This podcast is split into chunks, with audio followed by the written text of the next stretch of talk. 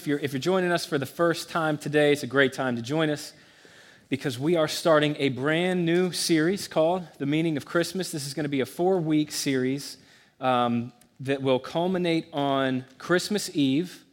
But starting today, for the next three weeks, we're actually going to be in the Old Testament book of Isaiah, looking at some prophecies that foretold the coming of Jesus some 700 years before his entrance into humanity. So before I, I get to the text and the prophecy we're going to look at today, I just wanted to kind of give you an idea of the heart behind this series.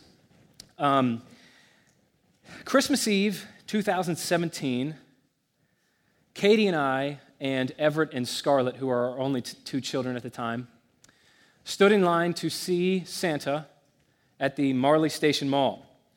God rest her soul. Uh, shame about the Marley Station Mall. While we were in line, uh, Everett, who was three at the time, got a little restless, wanted to stretch his legs, and so he and I went for a walk. Katie saved her place in line, and, and we went to uh, the nearest entrance. And uh, Everett, I'm assuming filled with the holiday spirit, decided to hold the door for people, and it was a hit. People ate it up. It was going so well that I started recording it. And while I was recording, one gentleman that Everett held the door open for uh, doubled back, and he was so appreciative uh, that Everett, who weighed about 35 pounds soaking wet at the time, got that door open for him. He was so appreciative that he doubled back and he handed my son a crisp, clean $1 bill. And I saved that dollar and I framed it. And it now sits proudly on my kitchen counter as the first dollar that Everett ever made. so follow me here that dollar, uh, when it's in that frame, and actually only as long as it's in that frame, meaning when it's understood in its proper context, that dollar in a lot of ways is uh, priceless to me because of what it represents. It represents a cherished memory, uh, it represents um, a powerful life lesson. Uh, it reminds me that there is, in fact, some good in this world, despite what social media would have us believe. Uh, and it also makes me so proud of the person that my son both is and is becoming. But here's the point if you take that dollar out of that frame, all of that's lost. You take it out of its frame, you take it out of its proper context, and it's just a dollar, nothing more, nothing less. And the reason I begin this series with that story is because Christmas is so much like that dollar. We are living in uh, what I think is undisputably the most commercialized and materialistic culture in human history. And in a culture like that, there is tremendous pressure. I don't care how religious you would consider yourself to be, or how much you believe the Bible, or how long you've been you know, walking with Jesus. In a culture like ours, there's tremendous pressure to rip Christmas out of its frame, to rip it out of its context, and try to reduce it to just a holiday. Just a few days off of work, just some time with family and friends, just a chance to watch some feel good movies, to see some Christmas lights, uh, to give and receive some presents. And when you do that, you rob Christmas of its potentially life altering power. The, the plain fact is that Christmas has the ability to produce things like love and joy and peace and wonder in a human heart. It has the ability to create a buoyancy in you, even in the most painful and dark and unpromising circumstances in life. Uh, it, it actually, Christmas has the power to change your life. The reason that I can say that with conviction is because that's exactly what it did for people in the Bible who understood it. But this is the key, and this is the heart of this series. The only way that Christmas can have the power to do that in your and my life is if we put it back in its frame and understand it in its proper context. That is what this series is designed to do. So, starting today, specifically for the next several weeks, we're going to be in the book of Isaiah looking at these prophecies that really serve to frame and provide context for the meaning of Christmas. I'm in Isaiah chapter 9, verses 1 through 7. Nevertheless, the gloom of the distressed land will not be like that of the former times when he humbled the land of Zebulun and the land of Naphtali. But in the future, he will bring honor to the way of the sea to the land east of the Jordan and to Galilee of the nations. The people walking in darkness have seen a great light. A light has dawned on those living in the land of darkness. You have enlarged the nation and increased its joy. The people have rejoiced before you as they rejoice at harvest time and as they rejoice when dividing the spoils. For you have shattered their oppressive yoke and the rod on their shoulders the staff of their oppressor, just as you did on the day of Midian. For the trampling boot of battle and the bloodied garments of war will be burned as fuel for the fire. For a child will be born for us, a son will be given to us, and the government will be on his shoulders. He will be named Wonderful Counselor, Mighty God, Eternal Father, Prince of Peace. The dominion will be vast, and its prosperity will never end. He will reign on the throne of David and over his kingdom to establish and sustain it with justice and righteousness from now on and forever. The zeal of the Lord of hosts will accomplish this. This is God's word. what you have there is um, certainly one of, if not the most famous prophecy in the Old Testament that foretells uh, the arrival of Jesus Christ into human history, which is what we call Christmas. and so, what I want to do is walk through this prophecy basically verse by verse uh, and divide it sort of into three uh, moves. I want to look at, at this, uh, this prophecy. First off, uh, what it shows us about the need for Christmas. Secondly, the hope of Christmas. And then lastly, the promise of Christmas. But I want to start with the need for Christmas because we have to start there. So, so let, me, let me read verse 2 to you again. It says, The people walking in darkness have seen a great light. A light has dawned on those living in the land of darkness. What Isaiah is, is doing there is describing it, the state, not just of Israel, but of all mankind. And he says that, that mankind is both uh, walking in darkness and living in a land of darkness. And Isaiah is actually telling us two things about ourselves there. When he says that we're living in a land of darkness, what he's saying is that you, every moment of your life, since you've been turning oxygen into carbon dioxide, you have existed in a reality that is full of darkness. What that means is that when you look out into the world and you sense that something's not right with this world, you're not crazy. You're actually seeing things for what they are. But when Isaiah says that we don't just live in a land of darkness, but we walk in darkness, that's a Hebrew idiom that basically means uh, we are not just the recipients or, and the victims of darkness as much as we are the source of darkness. In other words, what Isaiah is saying here, this is the human condition. Not only do you and I live in darkness, but darkness lives in us. Now, here's why this is so important to understand because it already it flies in the face of everything that seems a, like a given to the natural heart of man. When I was putting this teaching together, specifically this, this idea, I, I came across a survey. It was done uh, in May of last year, and this was not a, re- a religious poll or anything like that, but a, a, a company decided to poll um, a number of U.S. citizens to get a read on how the average U.S. citizen views mankind generally and then themselves personally. There's two main takeaways from this survey. One did not surprise me at all, one was utterly shocking to me. All right, first off, this study revealed that 81% of US adults believe that mankind is inherently good. That did not surprise me at all. What I'm about to say, if you're anything like me, this will shock you. And I'm going to try to phrase it in a way that, that's, that's clear. This poll revealed that 50% of the population of the United States believes that they themselves are better than everybody else in their life. 50% of people believe not just that they are a good person, but that they are the best person they know, better than everyone else in their life. 50% of the population thinks that way. Here's why that's important. Because according to verse 2, what Isaiah is saying here is that Christmas cannot mean anything to you. Christmas cannot be a light to you until you realize that you live in darkness and that darkness lives in you.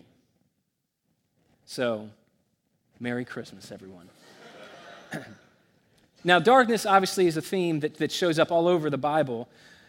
And to understand what Isaiah is trying to get us to understand about ourselves there, you really have to understand what darkness does to us. So, several years ago, uh, I did some research on the psychological effects of darkness, and I came across a really controversial study that involved six adults that were placed in underground abandoned nuclear bunkers.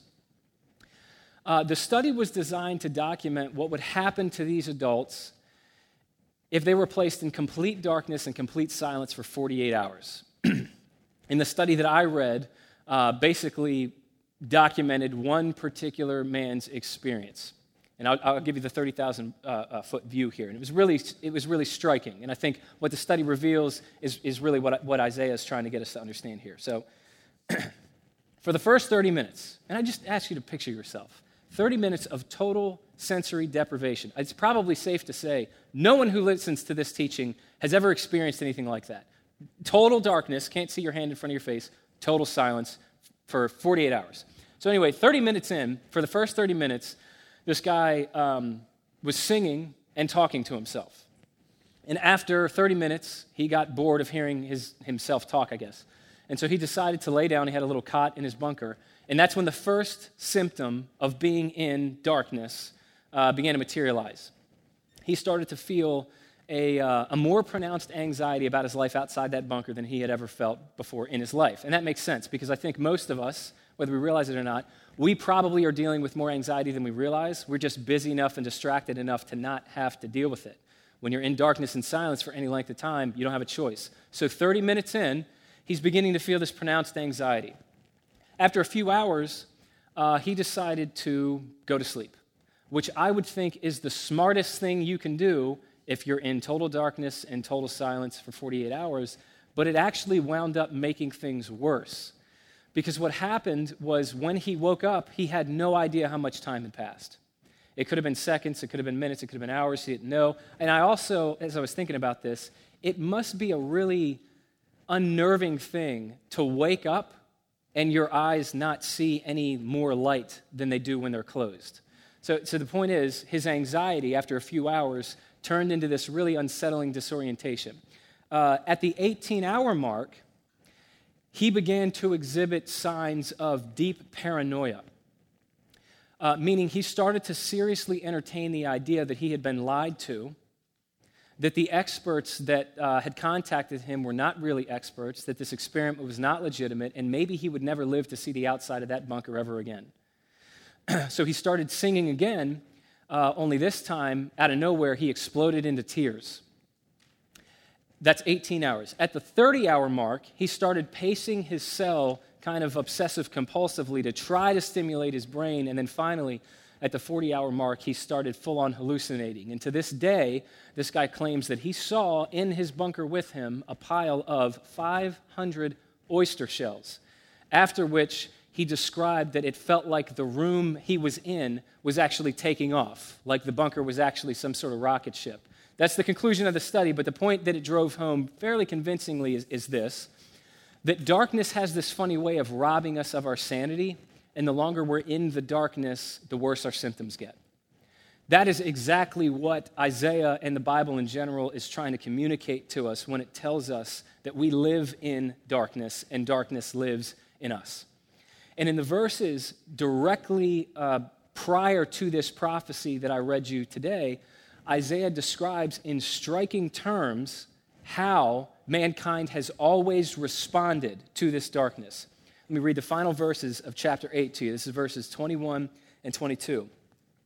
It says, They will wander through the land, dejected and hungry. When they're famished, they'll become enraged, and looking upward will curse their king and their God. And then listen to verse 22. It says, They will look toward the earth and see only distress, darkness, and the gloom of affliction, and they will be driven into thick darkness. What Isaiah is describing there is the response that people had in his day to the darkness that they were in. And what he's saying is that they, they knew something was wrong. Every human heart has this deep intuitive sense that something's wrong. They just believed that they could solve it. And so Isaiah says they, they'll look to the earth. What that means is simply looking to you know, their resources, looking to their experts, looking to their intellect, looking to their abilities to, to try to do something to get this nagging sense that something isn't right with this world and right with themselves to lift. But Isaiah says the only thing that that ever leads to is more distress and more darkness and more gloom and more dejection and, and, a greater sense of hopelessness. And if that sounds familiar to you, it's because that's how people still operate today. According to the Bible, it's how we've been operating since Genesis chapter 3 when we walked out on God in the first place. Very few people, even according to that, that survey that I referenced on the, uh, uh you know, a few minutes ago, even people who would say that mankind is inherently good, almost nobody would argue with the fact that there is something wrong with this world that there is some darkness down here. But what we've, what we've always wanted to believe, deep in the human heart, what we all want to believe is that there's something we can do to solve it. And so we look to the earth, meaning we look to our own resources, either in ourselves or outside of us, for something that'll cause this darkness to lift and, and heal us of whatever we quietly sense is wrong with us. It, that, that idea It shows up in our movies, it shows up in books, it shows up in you know, the people that we idolize and platform, and it shows up in songs. I, shared this with the 9 a.m. service. Does anybody here remember the song We Are the World? Got a few. So that was a song, if I'm not mistaken, it came out in 75, and it was written by Michael Jackson and Lionel Richie. 85. Thank you. it predated me. All right, give me a break up here. Two, two, years, two years older. Um, so apparently, 46 artists came together uh, in, a, in a group that, that, I think was called USA for Africa, and it was about, you know, they want to raise uh, money, charitable aid for Africa. And um, I, I actually listened to this and forced my family to listen to it yesterday on the way to dinner. But, but what I want to do, let me just read the chorus to you, because the, uh, the lyrics to the chorus really perfectly embody what Isaiah says has always been our response to the darkness that we're in. It says, and it's, please appreciate how hard it is for me to read these words without breaking into song which no one wants. It says, We are the world, we are the children. This, this is just remarkable to me. We are the ones who make a brighter day. So let's start giving. There's a choice we're making. We're saving our own lives. It's true, we will make a better day, just you and me. I mean, it couldn't be more, it, it couldn't be more at odds. We will make a brighter day. We will save our own lives. We will make a better day. I just want to point this out. The message of Christmas, first and foremost, says, No, you won't. You won't do any of that. So, where Isaiah begins here is that mankind as a whole is, is lost, not just lost in darkness, but a darkness that we cannot save ourselves from.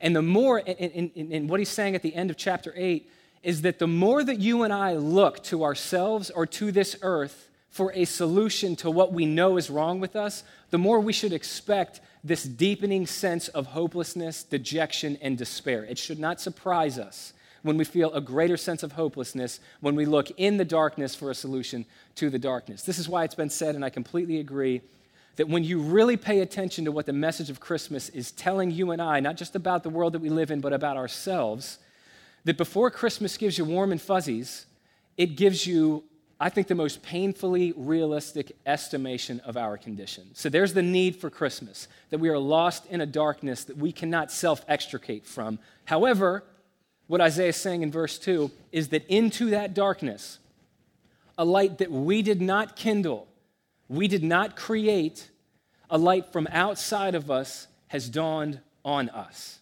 And this brings us, secondly, to the hope of Christmas. Let me read verse 2 again and, and pair it with verse 3. It says, The people walking in darkness have seen a great light. A light has dawned on those living in the land of darkness. You have enlarged the nation and increased its joy. The people have rejoiced before you as they rejoice at harvest time and as they rejoice when dividing spoils. So Isaiah says that, that we're in darkness, but this light from outside of us dawns on us. And in verse 3, he tells us what the effect of this light is. And I, I'd ask you, please don't take for granted how amazing the people who first heard this prophecy from the lips of Isaiah, how amazing this would have been to them. Because Isaiah says the effect of this light, this light does not expose us. This light does not shame us. It doesn't, it doesn't blind us. It doesn't burn us. It doesn't terrify us. The primary effect of this light is that this is a light that creates joy. It creates the kind of joy that the nation of Israel had during two specific moments during its you know, yearly life cycle. First off, during the harvest time, And then, secondly, Isaiah says, when dividing the spoils. So, so, real quick, let's just make sure that we understand what those two times are. First off, harvest time on the surface is, seems fairly obvious. That was the time when Israelite farmers would gather their crops. But, but understand that, too, in, in Israel and in the ancient Near East, harvest time was about far more than just that. When you look uh, at, at, the way that God spoke to his people in the Old Testament, uh, one of the, the hallmarks of God's promise to his people, from the, from the time that he began creating a people and calling out a people to himself, one of the hallmarks of God's promises to them is that he would bring them to this, this prime piece of real estate called the promised land, and he would cause that land to produce abundantly for them. And, and basically, the abundance of that land would be proof of God's faithfulness and his love and his care for them. So, so understand it through this lens. As an Israelite, if you, were, if you were living in the Old Testament nation of Israel, then every year when, those, when harvest time came, what that meant is you could look out into the countryside of Israel, and what you were seeing wasn't just crops, it was a tangible reminder that God still loved you. That despite all of your sin and all of your stupidity and all the ways that you have not honored Him in light of all that He's done for you, those crops were a physical reminder God's not done with us yet. His mercies are new every morning. He's still for us. He's providing for us. He's caring for us. He loves us. He's faithful.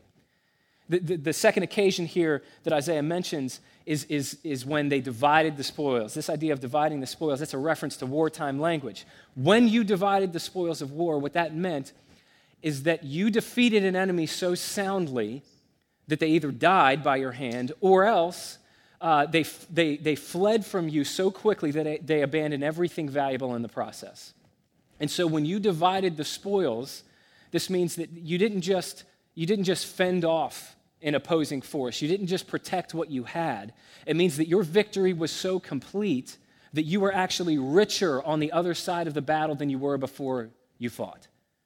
It, those two ideas, Isaiah says, come together uh, as the hope of Christmas. And so the idea here is that though we live in this darkness that we would never get out of on our own, a light would dawn on us and create a joy in us that cannot be contained. And the question, again, if you were hearing this prophecy from Isaiah in his day, is how on earth is God going to do something like that? Right? If you were an Israelite in Isaiah's day, you, you know, you've heard the stories. The fact that you you even made it to the promised land is evidence of the fact that God does all kinds of incredible things. He parts Red Seas and he causes you know, couples well, well past childbearing age to you know, have offspring and he creates a nation you know, miraculously and all this sort of stuff. But the question this prophecy raises is how is God going to bring so much joy out of so much darkness? And that question is precisely the question Isaiah asks in the remaining verses of this prophecy. So we've talked about the need for Christmas, the hope of Christmas. We're going to cl- conclude today talking about the promise of Christmas. And there's three aspects to this promise as recorded in verses uh, 4 through 7. We'll walk through them one at a time. The first one, first aspect of this uh, promise is found in verse 4. It says, For you have shattered their oppressive yoke and the rod on their shoulders, the staff of their oppressor, just as you did on the day of Midian. So, the word that Isaiah uses here, that my version translates oppressive yoke, all that, that Hebrew word means is just a burden.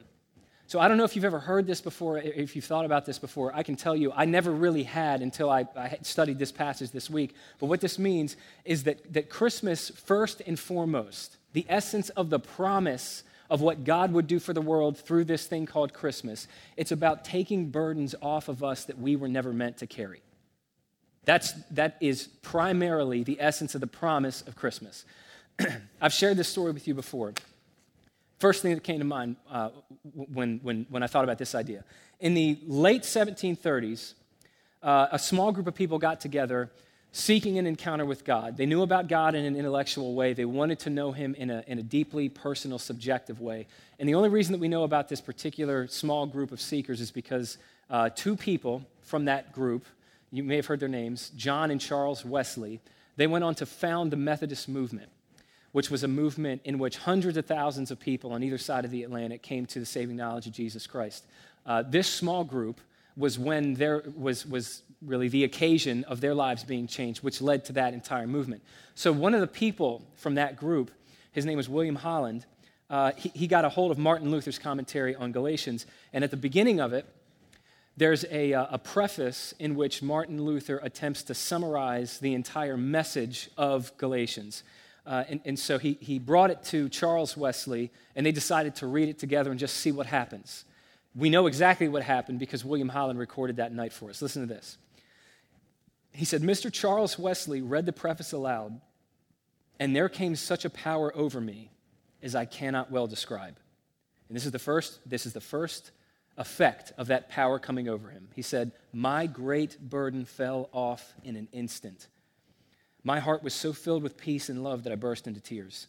I almost thought I saw our Savior, and when I afterwards went into the street, I could scarcely feel the ground I trod upon. So he heard that phrase, the first thing that, that he describes what happened to him. He said, My great burden fell off in an instant. That is precisely what Isaiah is saying Christmas is all about. It's, it's that God is going to do something in human history that will lift this burden from us that we weren't meant to carry. Now, the question is, well, what's the burden that Isaiah is talking about here? And I think this quote from William Holland perfectly answers the question. He says, The reason that his burden fell off is because he finally found the peace and the love that he had been looking for all of his life. And that's the burden that Isaiah is talking about here.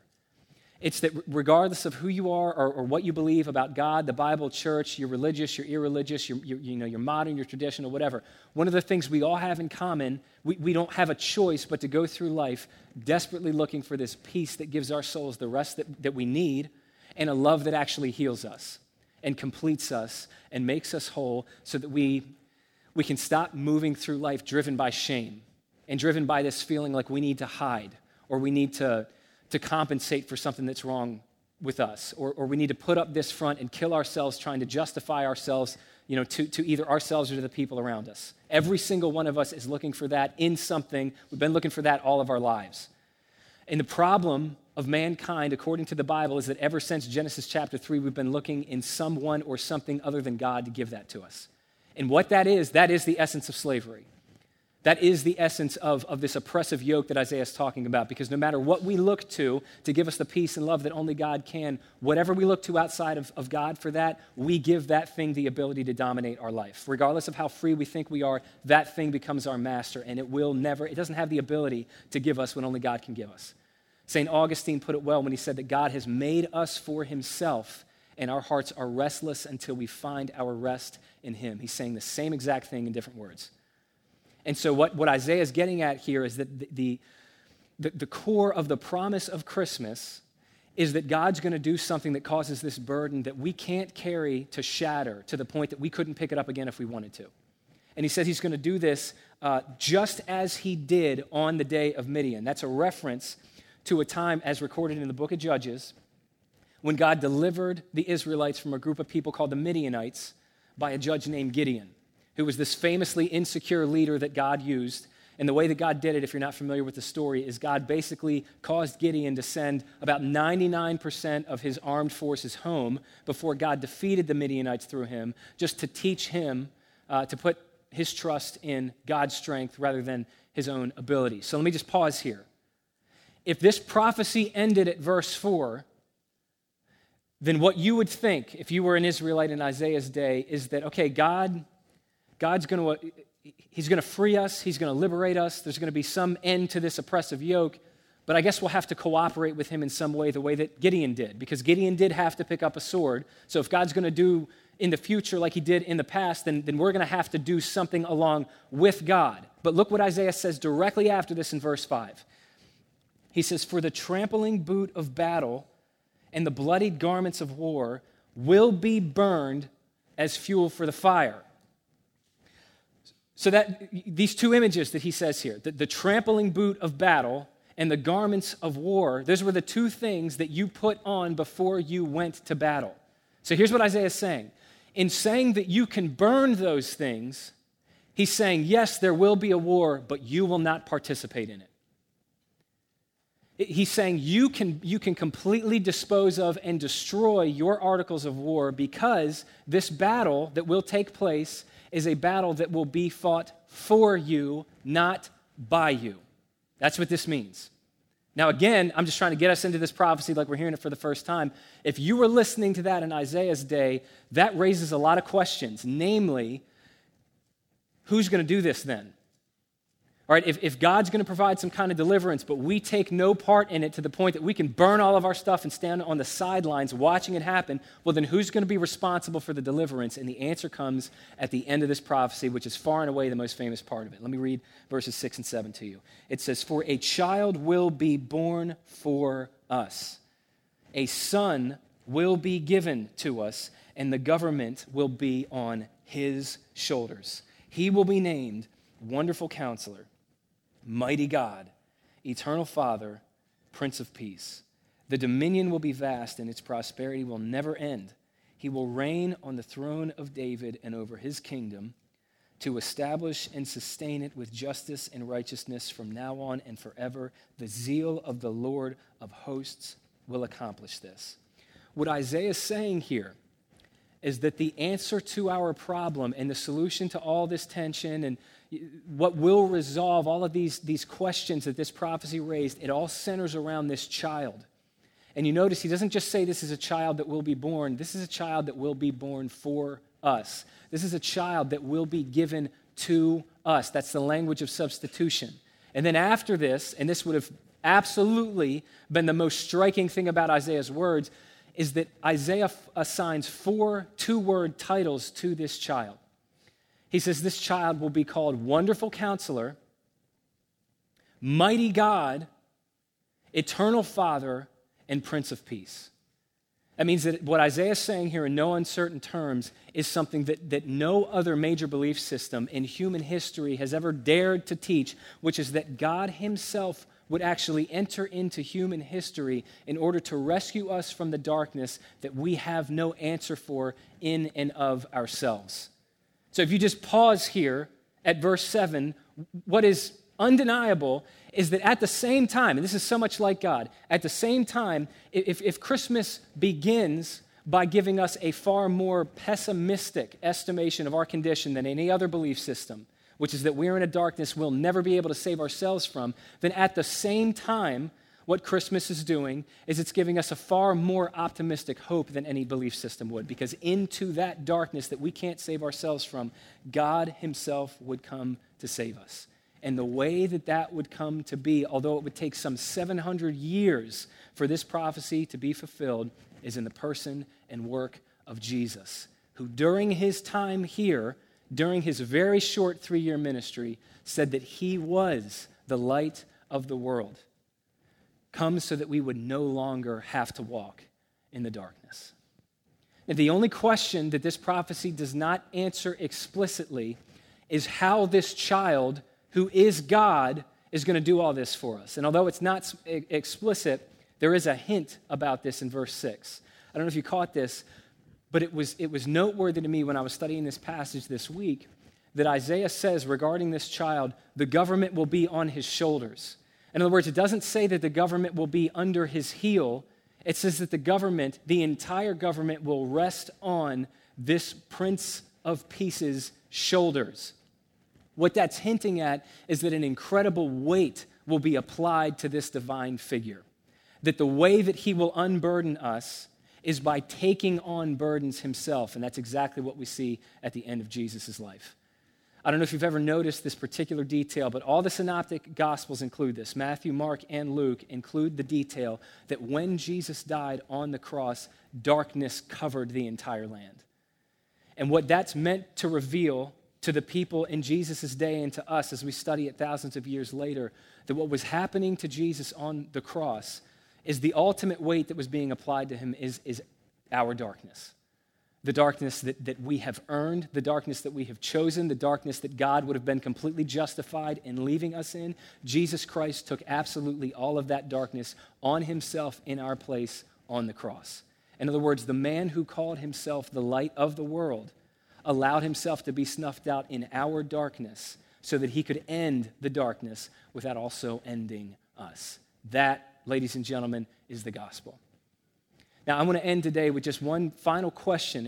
As I put this teaching together, I got to this point, and then a nagging question kind of plagued me for a couple of days. The question is, what are we supposed to do with this? I don't know if you're new to this church, but just last week, we finished a 12 week series through the book of James, which is arguably the most practical book in the entire Bible. If you were with us for any part of that series, you know that you cannot read a passage in James without getting hit by multiple commands that we can immediately and directly apply in our lives. This passage could not be any more different than that. There's not a single command for us here. This is all about what God does. So the question is, what are we supposed to do with this, and how can this prophecy? Affect change in your and my life today? And I want to I want to leave answering that question with just two implications, and we'll be done. The, the first might sound strange, but hopefully you, you understand what I'm, where I'm going with this when I get to the second one. First and foremost, the message of Christmas, when you really understand what it's saying, the message of Christmas enables you to face the darkness of this life and even the darkness of your own heart without flinching. what we said earlier is that before Christmas gives you any warm and fuzzies, it tells you that you live in darkness because there is a darkness in every single human heart. And I just want to ask you what if you don't believe that? Uh, meaning, what if, like the 81% of people that I referenced in that, that survey that took place last May, what if you move through life believing that mankind is inherently good and that you yourself are better than ev- everyone else you, you meet in your life? What will happen inevitably is you will be woefully unprepared for the darkness of this world when and not if it rears its ugly head. And, and you only got a few options when you experience it. Uh, you, you can get incredibly outraged and angry and bitter in the face of it, and then you'll become an agent of darkness yourself. Uh, you can completely choose to deny it. You can put on rose colored glasses and distract yourself from it and try to create an alternate reality in which you're not dealing with reality. Or, thirdly, you can just be completely hopeless in the face of darkness and hope to numb yourself up so you don't have a breakdown every day about how much of a mess this world actually is. I say all that to say a person who understands what Isaiah is trying to get us to understand about the message of Christmas, when they look out into the world and they see how dark of a place it can be, they're not shocked by it. They're prepared for it. They're not naive about it. It doesn't upend them when it happens. And maybe even more importantly than that, when a person who understands the message of Christmas looks into their own heart and realizes that the sin in their heart and the pride and the self centeredness and the weakness and the cowardice and the fill in the blank goes even deeper than they realize, that they don't fall to pieces at that. They're not completely upended by that. They're not shocked at that, like somebody who doesn't understand what Isaiah is saying here, but this is so key they're also not cynical in the face of any of that. Because, secondly, this will be the last implication I, I, leave you with today. Not only does the message of Christmas, when we understand it, not only does it allow us to face the darkness of this world and of our own hearts without flinching, but secondly and finally, the message of Christmas enables us to have hope even in the midst of that darkness. I, I don't know anybody who put this better than somebody you've, you've definitely heard me quote before. That's no, none other than J.R.R. Tolkien. So, in the third book of, uh, of The Lord of the Rings, if you've read the book, you might know where I'm going with this. There's this place where Sam, who's the main character's sidekick, uh, he, he's just about ready to give up because he's deep in enemy territory, and it seems like with every step he takes, uh, he, he's just incredibly overwhelmed by the darkness of this world. Uh, it, he just he feels this kind of hopelessness set in that things are so bad that they'll never be so good to outweigh how bad they are now. And how could anything or anyone ever clean this up? And one night he goes out and he looks into the sky he sees a star and here's exactly what the book says. While i read this sarah and the worship team you all can come up because we've arrived at the end of our time. Here's what it says. It says the beauty of the star smote his heart as he looked up out of the forsaken land, and hope returned to him. For like a shaft clear and cold, the thought pierced him that in the end, the shadow was only a small and passing thing. There was light and high beauty forever beyond its reach. Many times, he'd been defiant rather than hopeful. He was always thinking of himself. But now, for a moment, his own fate and even his master's ceased to trouble him and putting away all fear, he cast himself down into a deep, untroubled sleep. One of the ways that you can deal with the darkness of this world, and I think this is probably the primary default way we go about it, is just through sheer defiance. We just decide to steel our will and determine we're not going to let it get to us and, and, and we're not going to let it stop us. And I think that response to the darkness of this world has an expiration date. I don't think that is a resource that will get us through any real tragedy, uh, any real pain, any real loss. And even if so, it certainly cannot help us deal with the reality of our own mortality. And what Sam realized that night is that there's another way to deal with the darkness of this world and actually find peace in the midst of it. And it's not through defiance, it was through hope.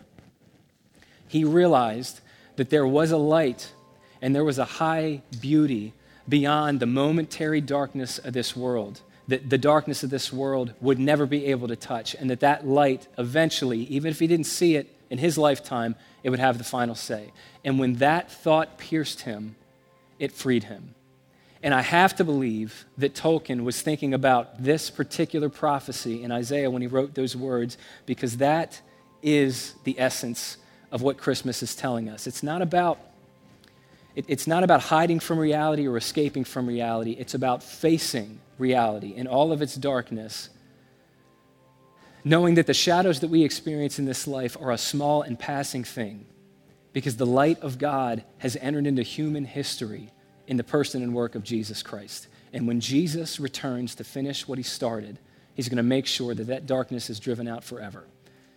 And when that thought comes home to us, when it becomes real to us, and it becomes the foundation upon which we build our lives, what that gives us is the ability to have hope, to have joy, to have peace, even in the darkest of times. That's the meaning of Christmas. So we're going to end this service and begin this series by remembering what Jesus has done for us through communion.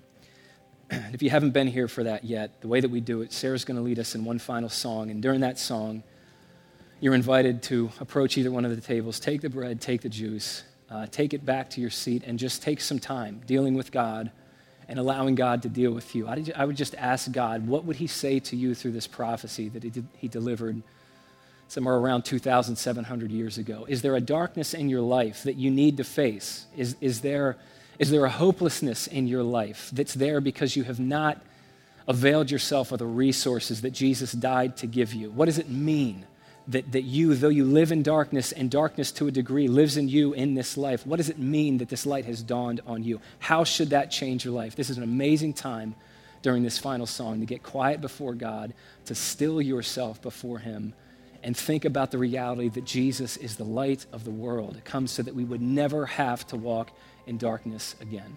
When the song's over, I'll come up, I'll read this again, we'll take communion, I'll pray over us.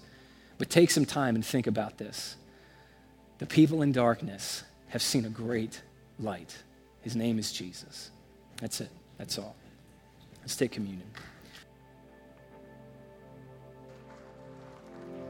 I'm going to read this over us. We'll take communion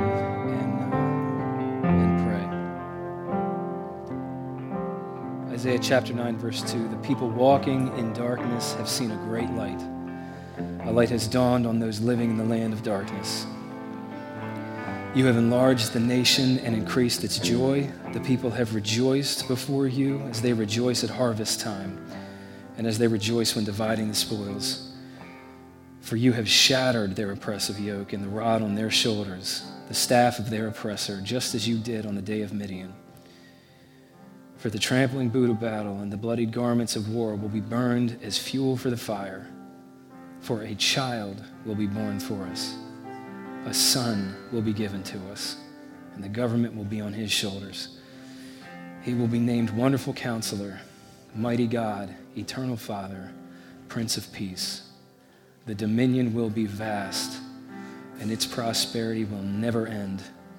He will reign on the throne of David and over his kingdom to establish and sustain it with justice and righteousness from now on and forever. The zeal of the Lord of hosts will accomplish this.